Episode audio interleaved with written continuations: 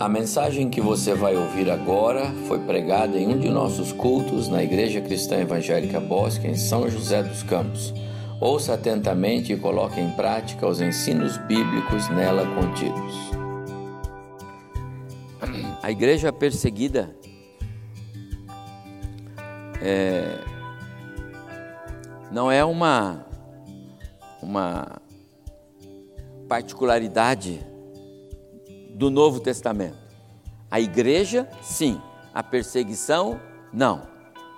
Se nós olharmos para a história, nós vamos ver que a perseguição ao povo de Deus e ao Deus, o Yahvé, do seu povo, ela remonta aos tempos é, é, primórdios lá de trás, não é? Aos, ao, ao, ao tempo de Abraão, ao tempo de Isaac, ao tempo de Jacó, ao tempo de Moisés, ao período é, da antiga aliança, o povo de Deus sempre é, é, é, perseguido, o Deus dos, dos judeus odiado, não é? Ah, e temido por outros, mas desprezado, menosprezado, zombado por outros, né? Quantos Quantos reis, quando a gente lê a história de Daniel, por exemplo, uh, o livro de Daniel, a gente vê como que aqueles reis babilônicos zombavam do Deus de Israel, e, é, tomando os, os, os utensílios do, do, templo para, para os seus cultos pagãos. Tudo aquilo é perseguição, é o ódio do, do ser humano é, sem o temor de Deus pelo Deus que o criou, o desprezo, não é? Quando o salmista diz que é, toda a terra deveria é, é, é, é reconhecer né, a, a, a, grandeza soberana do Deus Criador, o Salmo 19, né? ao contrário, né? o ser humano sem Deus tem desprezo por Deus. Quando entra a história do Novo Testamento, quando chega Cristo, essa perseguição toma um outro caráter, porque Cristo é Deus encarnado. Já não se precisa perseguir e nem zombar de um Deus que está é, no seu trono de graça e glória, que é invisível e não pode ser visto. Agora tem um Cristo para ser perseguido. É? E, e ele mesmo, Cristo, se revela a Paulo ainda Saulo no caminho de Damasco: Por que me persegues? Agora Cristo é o perseguido. E Cristo disse assim: Assim como me perseguiram e me odiaram, vão perseguir e odiar vocês também. Ódio é uma coisa própria do mundo, não de cristãos, do mundo. O mundo odeia é, Cristo e os seus seguidores. Paulo, nas suas viagens missionárias, assim como os que vieram antes dele, é, enfrentaram perseguição. Os apóstolos, os primeiros cristãos, a igreja que se formou, todos enfrentaram perseguição. Eu quero só ler dois versos em Atos capítulo 7, se você pode abrir, por favor. A perseguição que hoje, portas abertas, está é, é, é, é, nos fazendo lembrar o tempo todo e nos convocando a orar pelos cristãos perseguidos, hoje em especial, esta perseguição de forma mais declarada contra a igreja, contra os cristãos, ela tem alicerce aqui, ó. Atos 7, Atos capítulo 7, verso 58. Esse capítulo 7 descreve o apedrejamento de Estevão, o primeiro a receber uma perseguição direta que causou-lhe, que levou à morte. Ok? Estevão. Então diz aqui, depois de terem ouvido a declaração de Estevão, da sua fé em Jesus, do seu é testemunho de convicção na pessoa de Cristo como Deus Filho, o Salvador do mundo. Então, verso 58, é, verso 58, e lançando fora da cidade, o apedrejaram. As testemunhas que foram postas ao lado dele para o acusarem, né? ele foi acusado, né? acusado de ser cristão, ok? As suas, as testemunhas deixaram as suas vestes, as vestes eram as suas túnicas, ok? Aos pés de um jovem chamado Saulo. Esse é o Saulo que depois vem a ser o Paulo, o nosso Paulo apóstolo. E apedrejavam a Estevão, que invocava e dizia: Senhor Jesus, recebe o meu espírito. Então, ajoelhando-se, clamou em alta voz: Senhor, não lhes imputes este pecado. Estevão, mesmo sendo apedrejado por aqueles ímpios, ele orou para que Deus derramasse misericórdia sobre eles. É, com estas palavras adormeceu, e Saulo consentia na sua morte.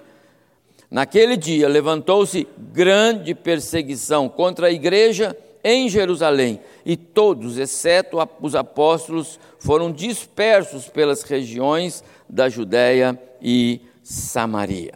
E aqui então abre-se uma perseguição declarada contra os cristãos, contra a igreja, que se espalha através da, da, do ministério de Paulo e dos demais apóstolos e dos cristãos que pregavam a palavra, que anunciavam o Evangelho, as boas novas da salvação, a ressurreição como, como prêmio de Deus para os que iam sendo salvos, não é?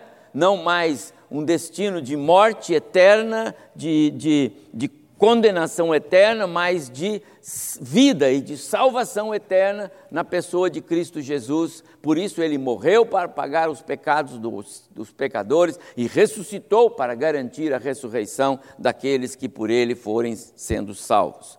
Esta mensagem, ela não era aceita, como não é aceita até hoje.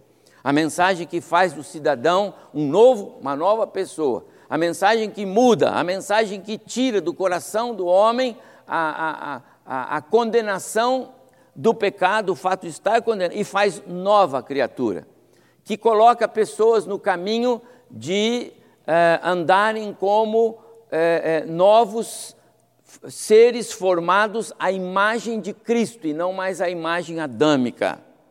Uma nova comunidade de pessoas, a igreja, que combate né? aquilo tudo que ofende a Deus, as distorções do mundo que ofendem a Deus. Um mundo hoje que virou de pernas para baixo. Isaías capítulo 5, verso 20, se eu não me engano. Né? O que é amargo agora é doce, o, o que é, é, é, Esqueci.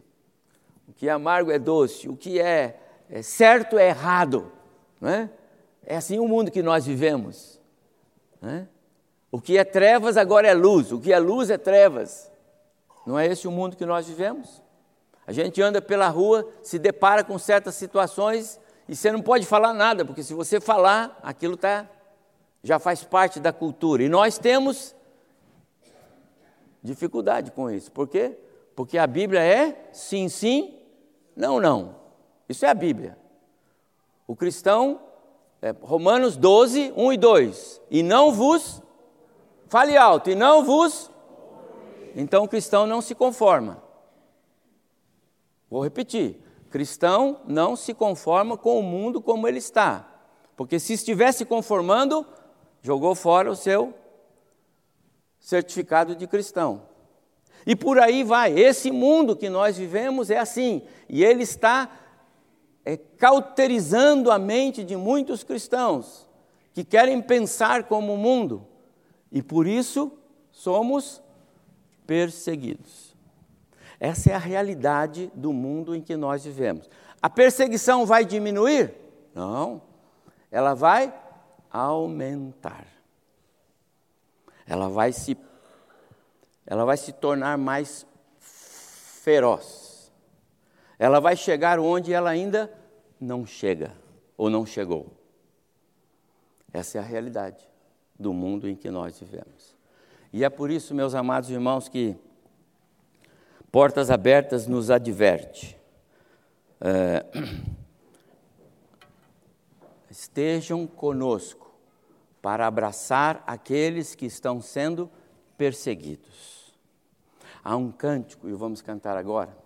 As nações estão esperando por crentes que possam se somar a eles em oração. Eles, exatamente por serem crentes que não se conformam com o mundo em que vivem, Semana retrasada, pastor Idelfonso esteve aqui e contou de um, um homem, eu não me lembro os detalhes, a minha memória não lembra tanto, mas disse que aquele homem foi desafiado assim: negue a sua fé e, e você será livre. Parece que ele estava dois anos preso numa, não me lembro detalhes, o pastor Idelfonso contou, foi isso? Foi? É, e ele dizia: Eu não posso. E era só ele dar uma, faz aos filhos, não é? Que falaram com ele, pai, nega. Ele falou, como negar minha fé? Como abraçar algo que eu não, não posso abraçar? Amado irmão, nós somos crentes em Jesus. O mundo jaz no maligno. Deus disse isso. Nós não vamos pregar o Evangelho nos adaptando ao mundo. Eles não vão aceitar a nossa mensagem eles vão nos engolir. Nós precisamos ser diferentes, cantar músicas diferentes, avisar a eles: está errado, esse caminho por onde você vai está errado, saia dele. Pastor Léo deu um estudo muito bom no grupo de sexta-noite. Se você ama alguém, avise-o do erro. Gostei disso. Nós precisamos dizer isso para as pessoas.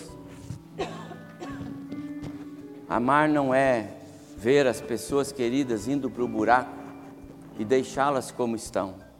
Se nós não as incomodarmos com a mensagem do Evangelho, o sangue dessas pessoas será cobrado de nós. É isso que a Bíblia diz. Amar é avisar. Por isso, pais amam seus filhos e avisam e corrigem. E a Bíblia fala até da vara, que hoje já não pode mais falar. E é por isso que nós temos tantos filhos fora do caminho do Senhor.